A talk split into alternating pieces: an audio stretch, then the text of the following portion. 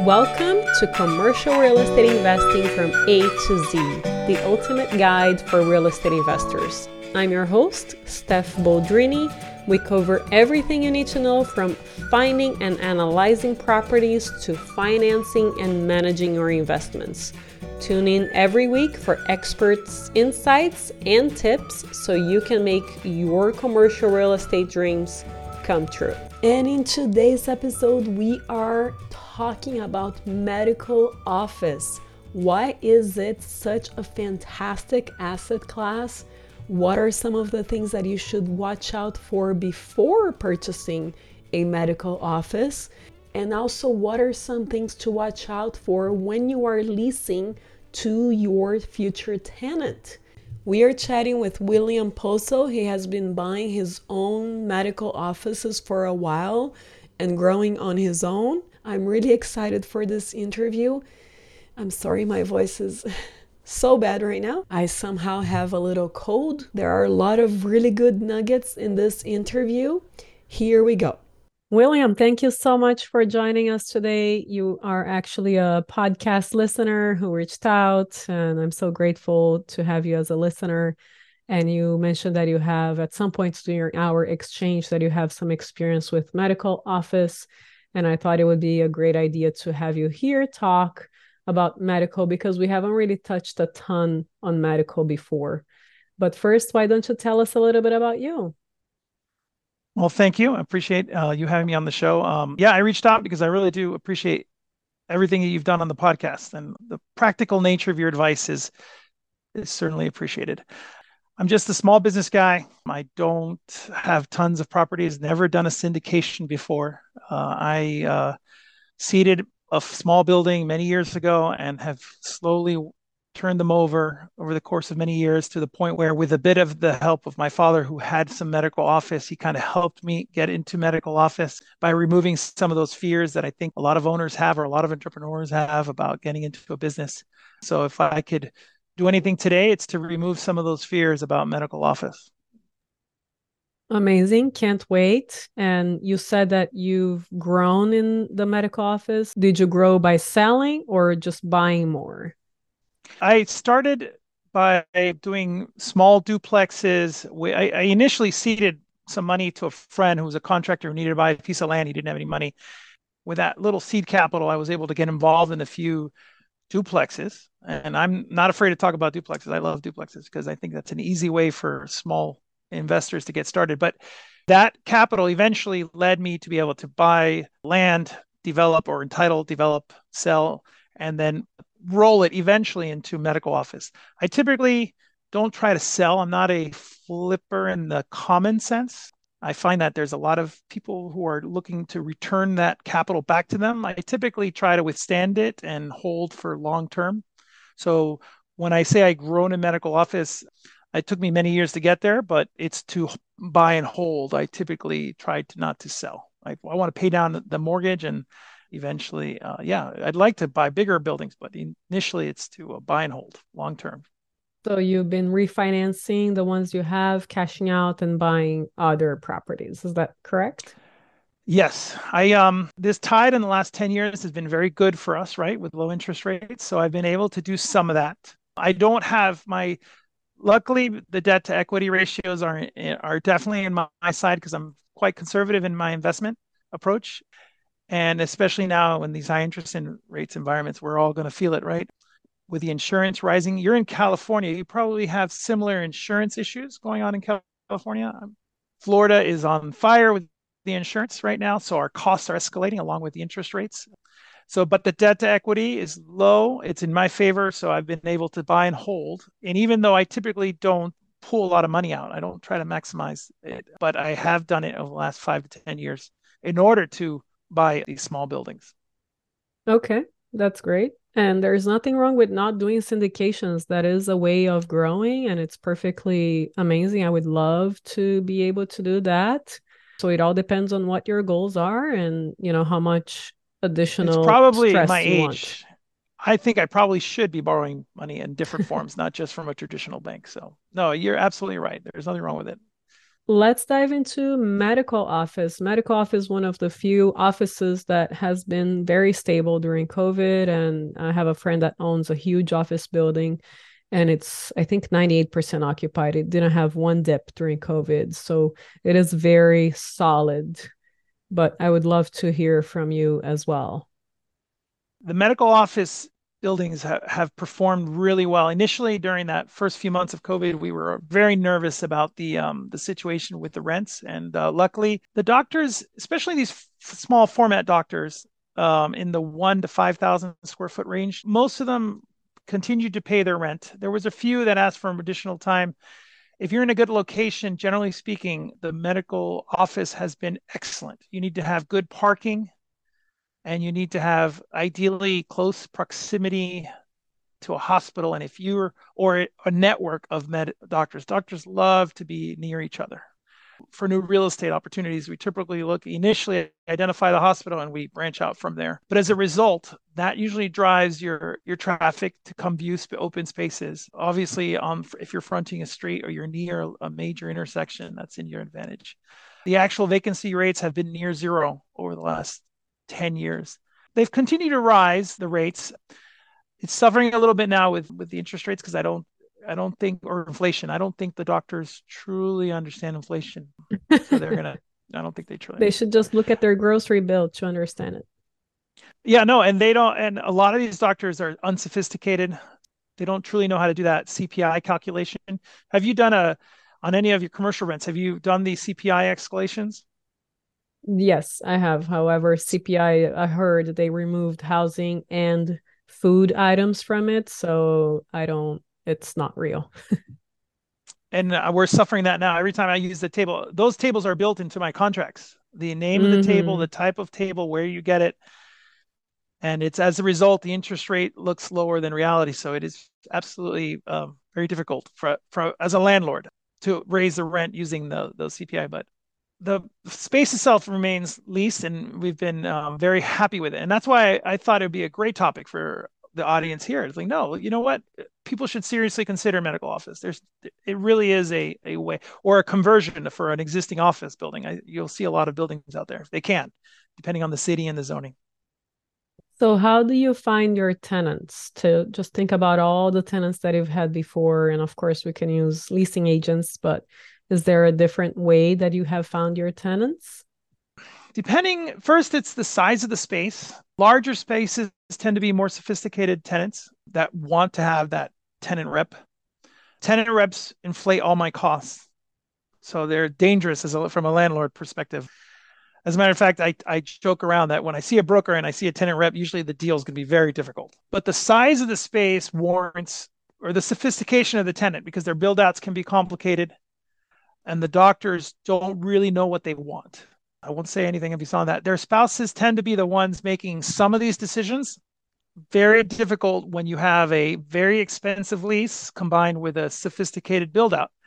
And there's an education process. So, anyways, yes, uh, I try to, I've done the leasing with um, reps and I've done it with brokers. If the broker is a good broker, you won't have an issue and I'll be happy to pay their, their fee. Anything less than two or 3,000 square feet, I'm advertising it in front of the building.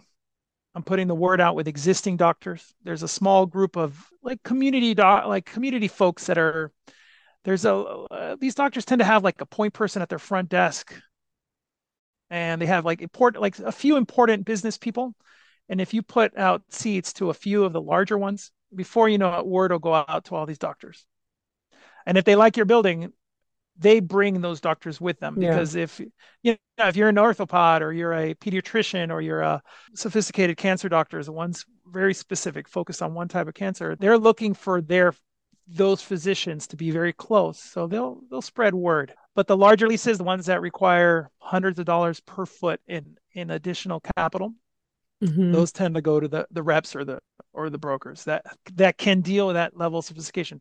I've done a few of those. I haven't done a lot the largest lease is about 12 or 13,000 square feet of medical office, which is very expensive if you think about it, right? They're installing equipment, very specific requirements. Um, so it's not small in a dollar sense. It's small in a square footage number, but the expense per foot is so high. Uh, I prefer to do it on my own. I prefer to just manage the doctor's expectations, draw it out. I, I hire from time to time uh, somebody who can do CAD drawings, quickly lay out the medical offices for them. And um, as a landlord, if you go to the doctor's office, your primary or and every time you walk in and you see the size of their waiting room, you see the size of their existing uh, exam rooms, you will quickly know what doctor's looking for. And you'll and that really applies to almost all specialties. So pediatricians have specific requirements.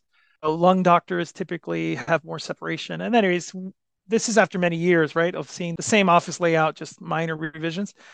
When the doctors see that, they get a level of comfort, they calm down and they let you kind of lead the way in terms of design. Uh, minor modifications usually not in the under 3000 square foot and then i'm able to kind of push the brokers out of the way and, and manage it myself without necessarily having to list it on LoopNet, which LoopNet works very well uh, here at least. I don't know. Is LoopNet good in your area? I'm not even sure. Yeah, LoopNet and Crexi both. Yeah, Crexi is for some reason I've tried many times. Just it hasn't had enough traction, though. I'm hoping it does because the more the merrier, right? Yeah, absolutely. So, what's an average more or less for TI? Let's say for a small office and your largest office that you have given if the doctor is willing to sign a long lease and it's a reputable doctor, like a desirable doctor, in other words, there is n- virtually no limit that my that I would not put them in. I will draw the tenant. In other words, I'll start at 10, I'll start to drive them down to 20 to 30 dollars, but I'll go all the way up to 150 within reason. But if it's a reputable doctor that I know will draw his own clients and his own and his own dog other sure. It's worth it. You give them 5 to 10 year leases, typically no less than three years with no build out or near zero build out. The five to 10 years, I'm starting to spend money on the build out. And if it's the right doctor or the right uh, specialty, there's really no limit to it. Within reason, of course, uh, we can't break the budget. So, you know, you'll have odd uh, requests, uh, special MRIs or special uh, PET scans, scanners, and and those cost the building a lot of money, right? Not the machine. I'm only talking about the build out around the machine. Sure. I don't buy I don't buy yeah. the machine, but yeah. The build out, right? The the copper or the or the radiation field uh, that costs. That's very expensive. But but those tenants don't leave. Once they've installed that equipment, it's like a car wash. Like you can't take the car wash easily, right? It's yeah. It's the same thing for a doctor. Once a practice installs a machine, 20 years. 10 to 15, yeah. 20 years and they're not willing to give up on their equipment. Exactly. Hard to move so, later. Mm-hmm. Eh, which is the storage dynamic. They won't move. Yeah. Doctor is not as often as storage, of course. No, and I, and I will ask those questions. How old is the equipment? If they're moving equipment from from uh, another location, I will ask that question. I need to see the. I need to know. And they're looking at me like, "Why do you need to know the machine?" I go because if you abandon that equipment, it will cost me money to move that equipment. Sure. Sure. And that has happened. You you stick an old X-ray machine or mammography machine that's bolted to the ground, and uh, handyman you can't hire a handyman to remove that. They all look at it and they run away. Yeah. Um, you, you want high quality machines with high quality doctors, but typically the reason to do that is for the the term of the lease and for the uh, it, it becomes almost like a, a, a excellent tenant long term. You know. Agree. Amazing. Is there anything that we should keep in mind with regards to medical office leases?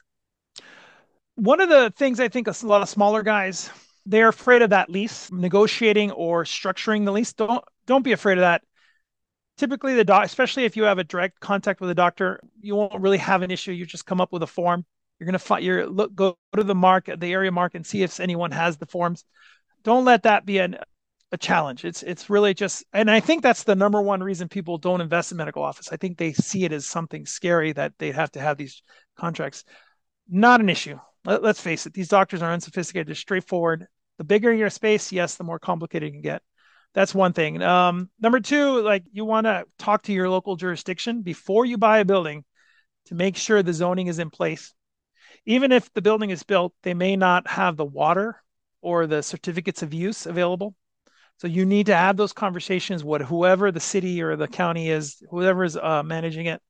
Before I buy a building, I'll actually go to the city and ask those questions. Um, the front clerk doesn't have an answer. They you typically have to pay a fee to get a zoning verification form, a nominal fee. It's worth it. Pay the fee, but do the homework of verifying your the location can almost like that speaker that you had that talked about the uh, development cycle. You can put something under contract, but then you got to go do all your homework. Same thing when you're buying something, you almost have to put in a contract and then go see if you can do a certificate of use change from an office use for a C that was using it as a CPA that you know is going to move as soon as you buy it. Can you turn it into a medical? You go to the zoning office and you have those conversations. There's usually an impact fee here locally. They'll charge you an impact fee, even though the building is not changed.